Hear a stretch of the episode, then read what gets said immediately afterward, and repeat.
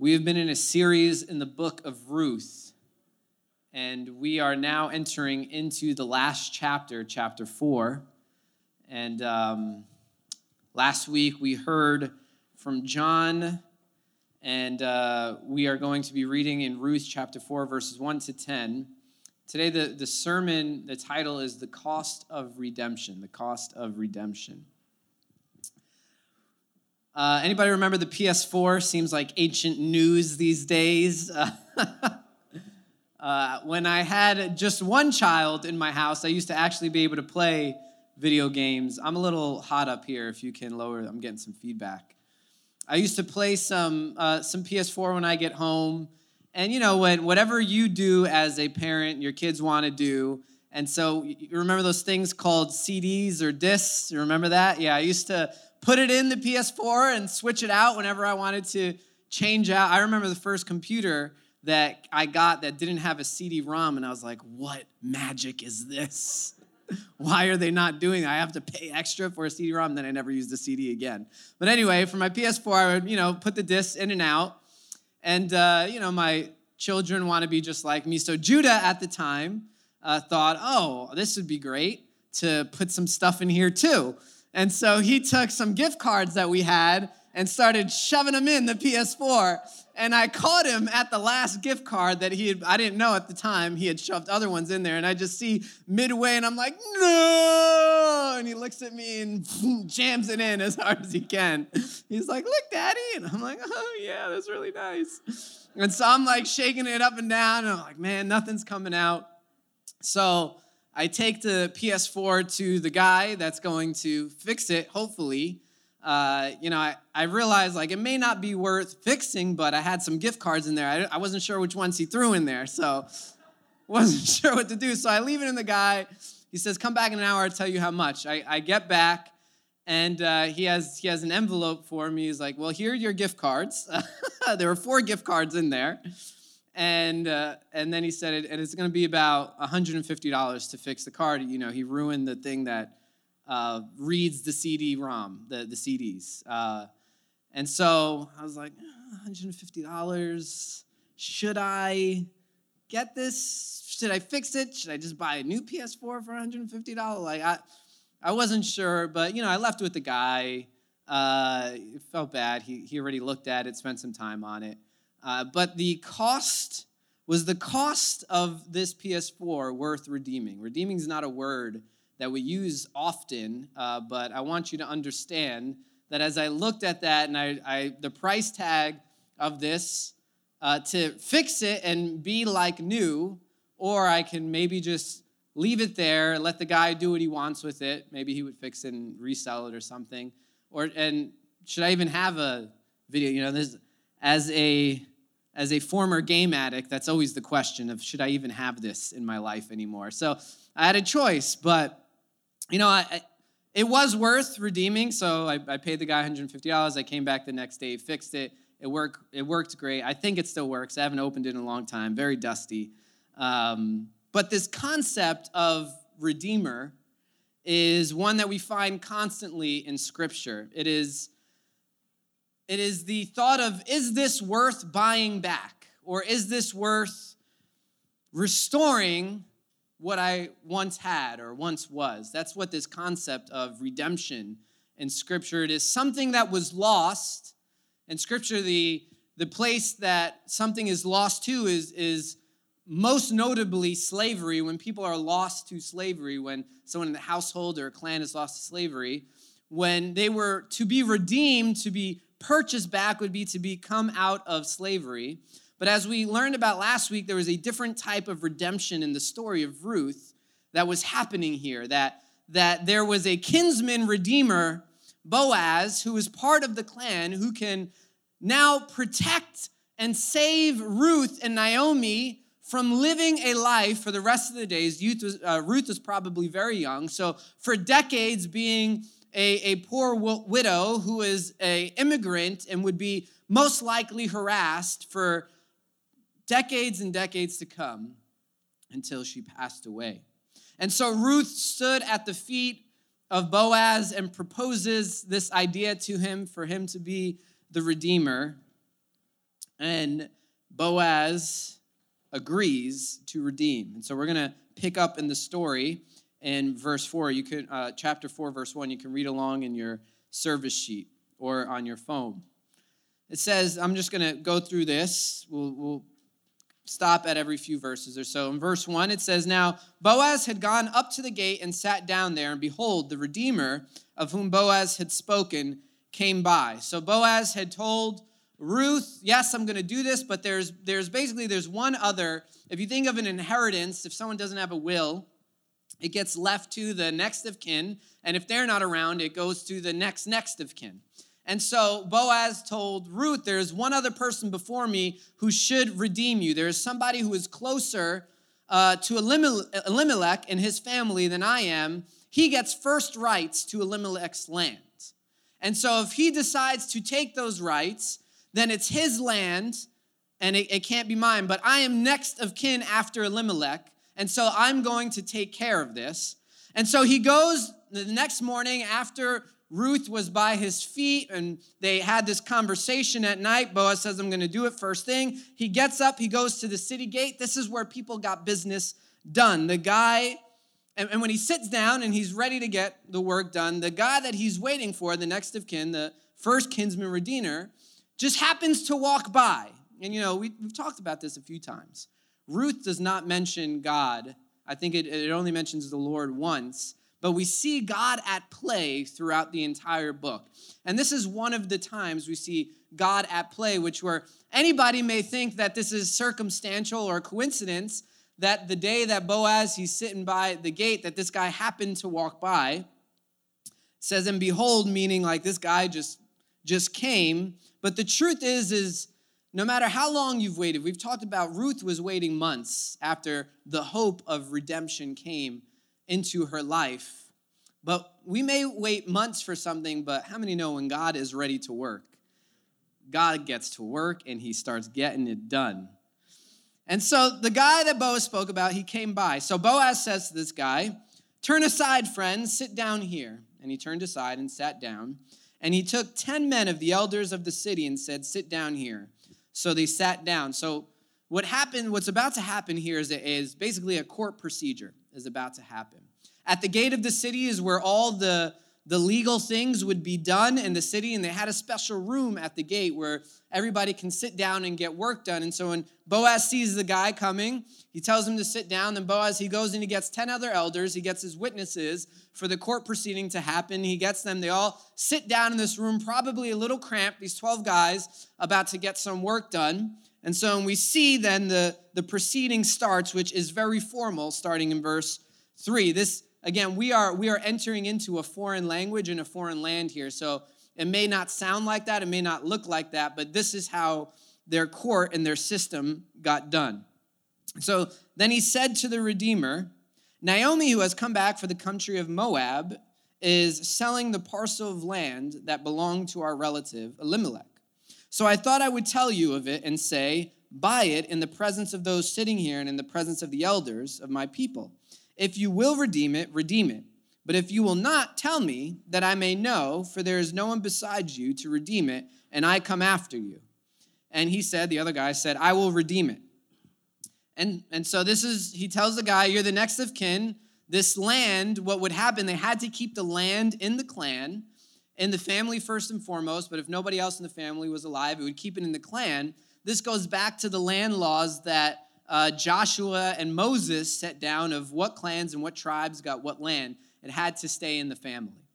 And so he tells the guy, listen, you're next of kin. This land is yours if you want it. You can have it first and foremost. But if not, if you are not going to take it, let me know because I am after you and I can take it. And so the guy says, yeah, I am going to take it.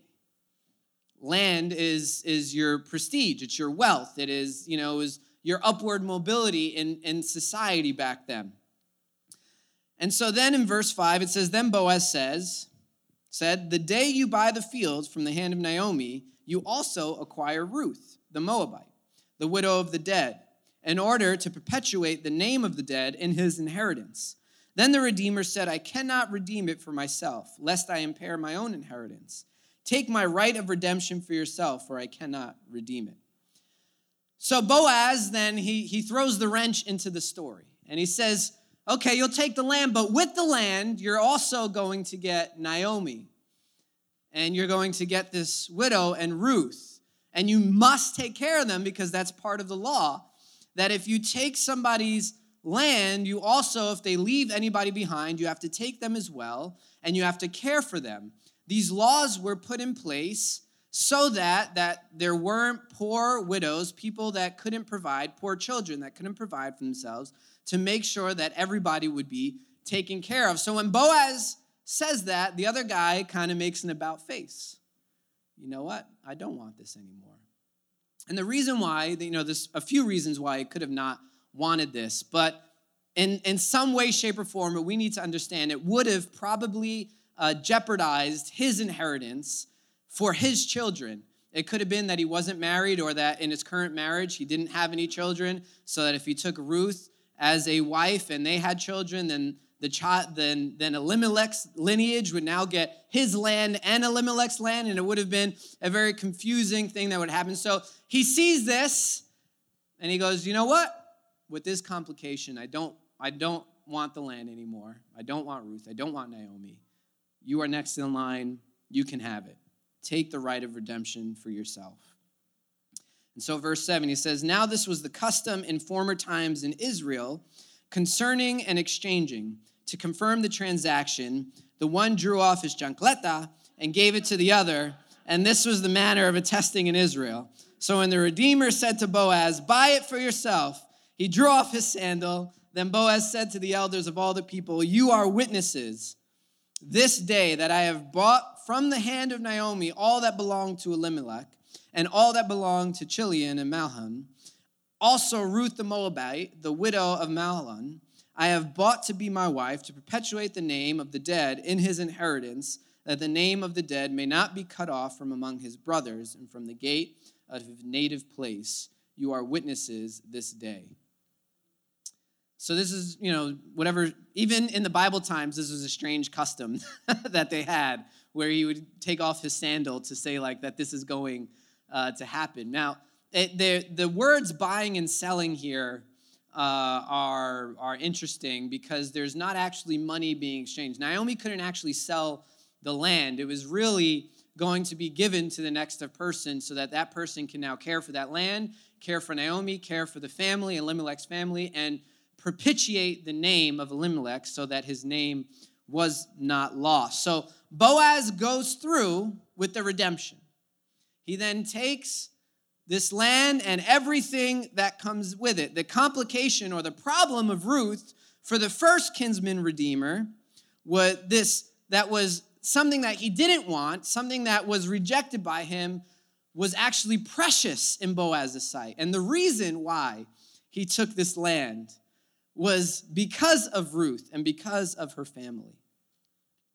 And so the other Redeemer, the first Redeemer, just wanted the material gain that he was going to get from the land.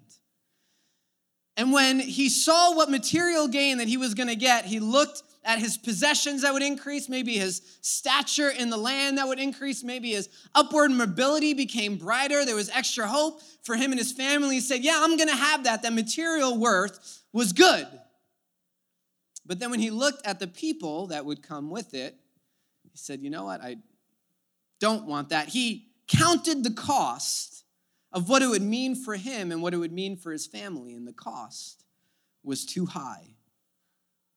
What I want to do for a moment is just contrast this with Jesus as Redeemer, because Jesus is described in Scripture as our Redeemer, the one who bought us back. And it says in Philippians chapter 2 7, I'm going to read a couple of different translations here because I want us to understand the point. The first one I'm going to read is the New Living Translation, the NLT. It says that he gave up his divine privileges, talking about Jesus, he took the humble position of a slave and was born as a human being. When he appeared in human form, he humbled himself in obedience to God and died a criminal's death on the cross. See, when, when Jesus looked at the cost to buy us back, and he began to lay up all the costs on the table and said, What is it gonna mean for me to come? What is it going to mean for me to actually have relationship with my people again? What is it going to mean for me to actually be able to redeem my people back? When the when the Father looked and he said, "I'm going to send my only begotten son and Jesus and the Holy Spirit and the Son and, and the Father and they conferred in heaven, what would it take for humanity to be restored? What would it take for humanity to be in relationship with us? Again, what would it take for my presence to be upon all the people? What would it take for a new Eden, a new garden to be established, for the new heavens and the new earth? They laid out the cost. And the cost for Jesus was high. It says that he gave up his divine privileges. In the ESV, it says he emptied himself. You know, we may have thought we have emptied ourselves for people. And we, maybe we were frustrated with a family member or friend. We were giving, giving, giving, giving until we felt empty. And then that friend didn't repay us, or that family member didn't repay us as much as we wanted them to, or as much as we had expected or hoped for them to. And then we get really upset, and maybe we cut them off. Maybe we don't talk about them anymore. I want you to think about if you've ever had a moment like that, about how empty, how much you gave, and, and nothing in return could be given. Think about that unfathomably. And that is what Jesus did. In NLT, it says he gave up his divine privileges. Can you imagine being God in heaven, creator? The earth is your footstool. And you give that up. He gave that up. He took on a humble position of a slave. Not only did he just become a human, not only did he give up his divine privileges, not only did he empty himself. In the, in the King James Version, it says that he made himself of no reputation, literally born in a town where people said, Can anything good come from that town? Not born in Rome, not born to the emperor, not born to the height of society, but emptied himself to the lowest of the low. People try to glamorize his father Joseph on earth being a carpenter, but truly that was like being a slave back in the day. Was the low wage labor where you were indebted to do this. You had no choice. Basically, you did this to live and to survive. This is the life that Jesus, Son of God, eternal being, who, who is worthy from all end, the Alpha and the Omega, as the Bible describes him, the beginning and the end, what he did. He appeared in human form. He humbled himself, obedient to the Father, and died a criminal's death on the cross. In Ephesians 1 7, it says, In him we have redemption through his blood. See, the cost for Jesus to redeem was everything, it was the ultimate cost it was his life. He gave up everything. Literally, it says we have redemption through his blood. The cost for us to do what we do here today, to enjoy the presence of God, to live in the presence of God, to have the Holy Spirit, is the blood of Jesus. That was the price that he paid. That was the cost of us being bought back. That was the cost, the worth that we had in his eyes. That not only did he give up all his privileges, not only did he enter into human slavery, not only did he go and become a person of no reputation, coming from heaven onto earth, living in the filthy conditions and, and being tempted like every single one of us have been tempted, understanding and learning the frailty and the weakness of humankind, not only did he do all that, but then on top of that, he gave up his life. He poured out his blood as a living sacrifice. See, Jesus counted the cost. In the Garden of Gethsemane, he's faced with the final task. It's the night before he goes to be crucified. And that night, he understands what's about to happen. And the cost is not lost on Jesus. He prays that night passionately, so passionately that in his, in his prayers, not only does he sweat water, but he sweats blood. And he prays, God, if it's possible, take this cup from me. The cup was the symbol of God's wrath the wrath that would be poured out upon Jesus, the wrath that was meant for us, the cup that was meant to be poured out on us for all eternity, Jesus knew was about to be poured out on him. And his life was about to be ended. And three times he says to the Father, Lord, if there's any other way, make it so. He knew the cost, but there was no other way. And so he does what needs to be done, knowing the cost, knowing the price, knowing the pain that he was about to endure on our behalf. He goes to the cross, he endures the pain. And as his blood spills, the price for our redemption is paid. Not only was Jesus not gaining anything material, for redeeming us. See, we have nothing to offer in return to him. We have no gold that could pay him back. We have no land that he wants. He created the land. There is no universes or kingdoms or power that we could possibly say, Here, take this in return for what you have done. See, Jesus looked at what he would get back, and he would get back nothing from us that was worthy of the cost of what he was paying. There was no material thing that we could give in return but he gave up everything. He gave up everything, knowing that there was no material,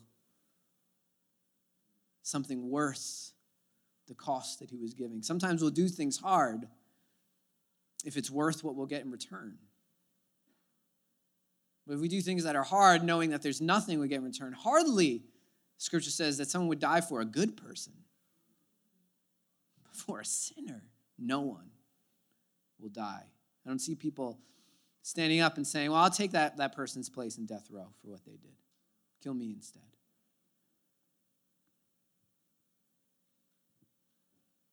See, the thing about the redemption that Jesus offers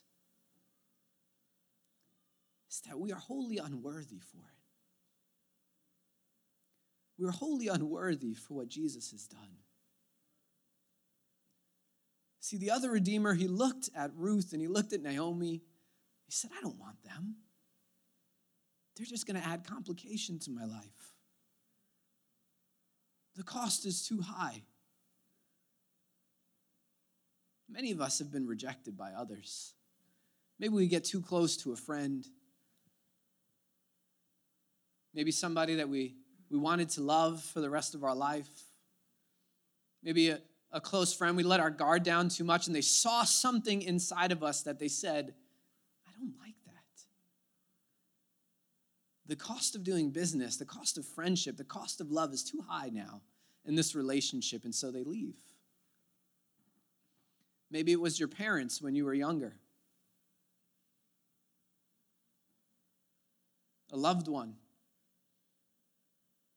that when they looked at the cost of relationship with you, they said that cost is too high to bear. And they walked away. And many of us in our life, we walk around with the burden of feeling irredeemable. That we've had so many people reject us, so many people walk away from us, so many people that we were vulnerable with, that we loved, and we thought, this person can be close to me, this person is supposed to love me, and they have walked away from me and we carry the burden of understanding that we are not worthy of love.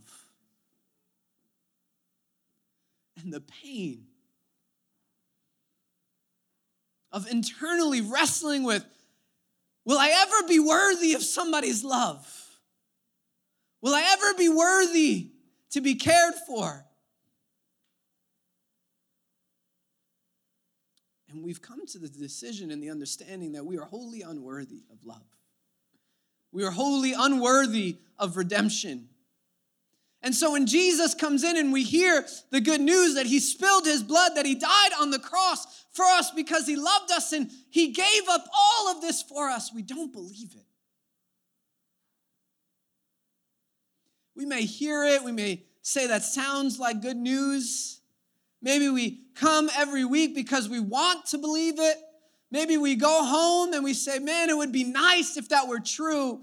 But when we sin, when we mess up, when we look at our heart, when we remember everyone who has left us in our life, we say, it cannot be possible that someone so great, so powerful, and so worthy would love me so much that he would find it within himself to die just so that I can have relationship so that I could be made worthy, so that I could be redeemed. Some of us feel so broken inside.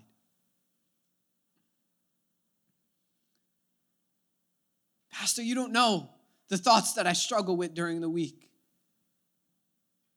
You don't know the highs and the lows that I go through. You don't know the pain that I carry in my heart every single day and every moment. You don't know the things that I've thought about God, that I've said about God, that I've thought about this person, that I've said about that person. You don't understand. I cannot be redeemed. See, you don't believe.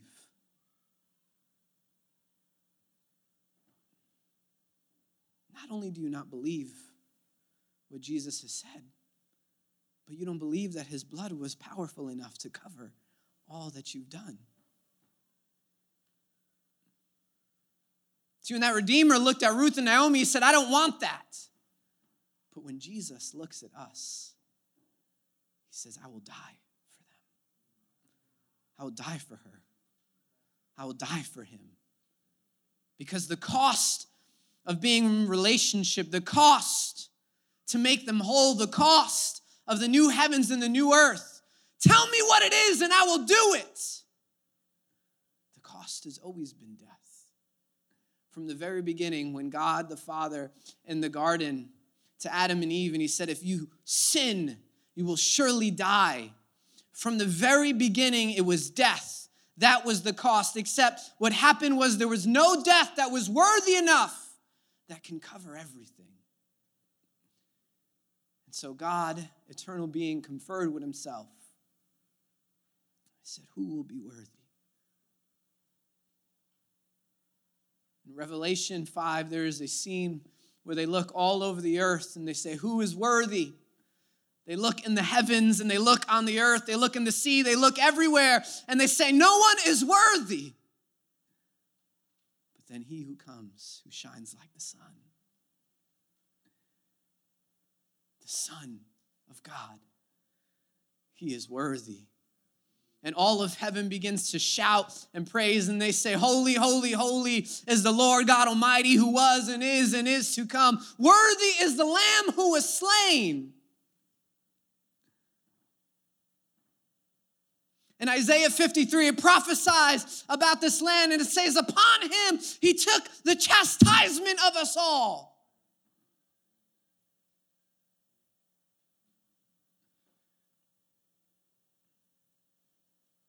Have felt unworthy because of what people said. You may have felt unworthy because of what you've done. But don't believe the lie that that has made you too unworthy for God.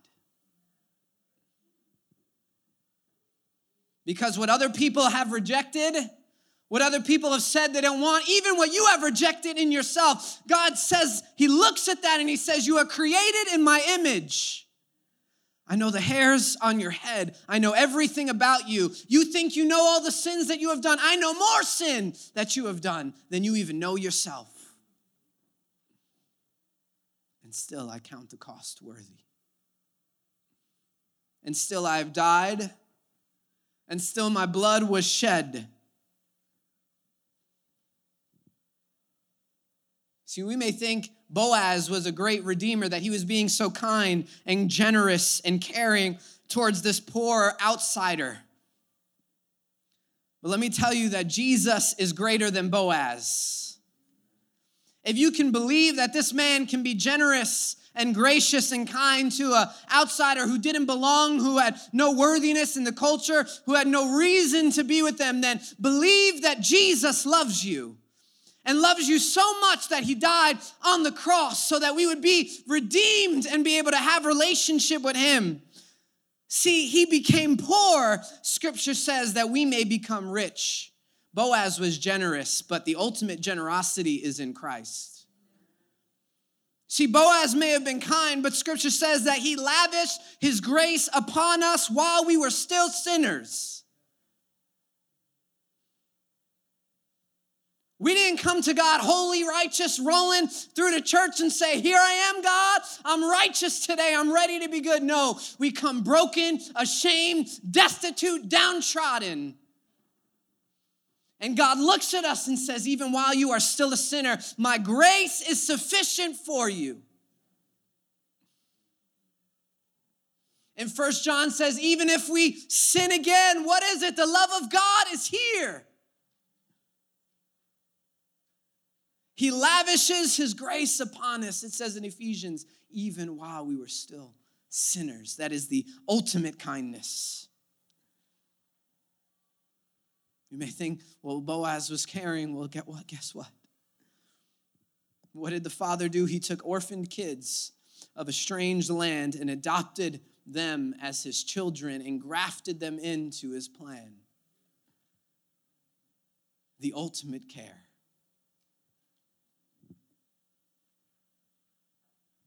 Jesus said, You are now my brothers and my sisters. You will share in my inheritance. You will sit at the right hand with me and rule and judge. You are my ecclesia. You are my ruling body. I am the head, but you have functioned as my body everywhere else. He took us in and adopted us. Orphans, thrown out, discarded, uncared for. But he said, No, you're my child. Now. Jesus said, You're my brother, you're my sister now. My inheritance that I have been given by the Father, I give to you.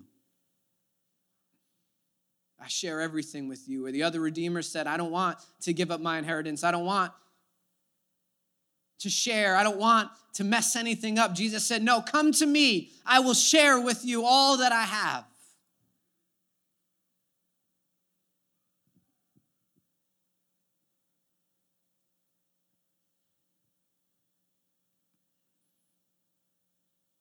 He is the Redeemer that looked at us, that looked at you. And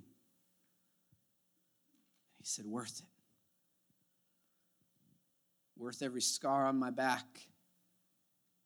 We went to disciples, worth the holes in his hands and in his feet.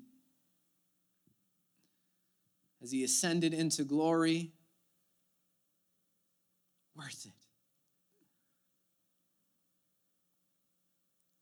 Jesus has redeemed you.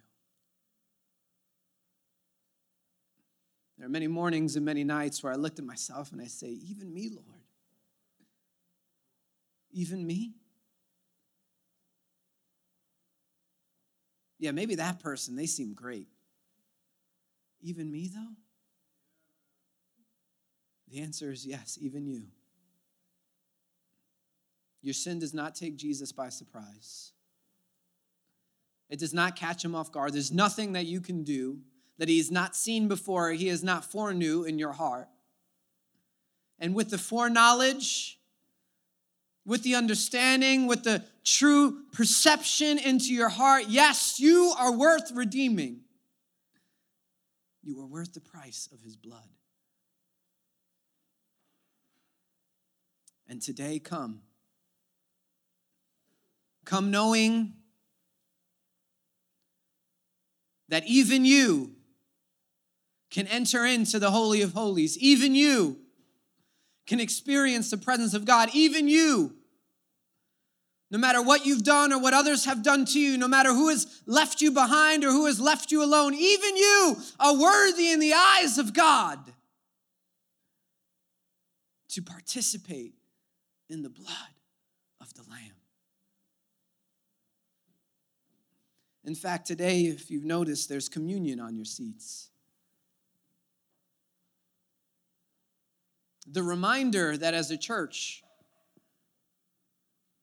every single time we do this, that his blood has washed away, has bought us back, his body broken and bruised.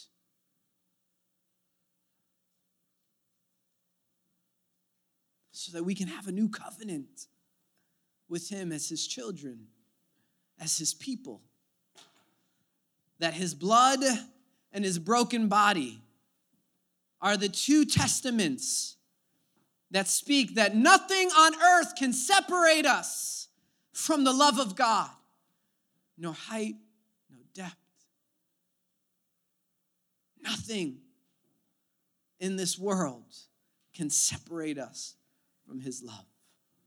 Can you stand with me?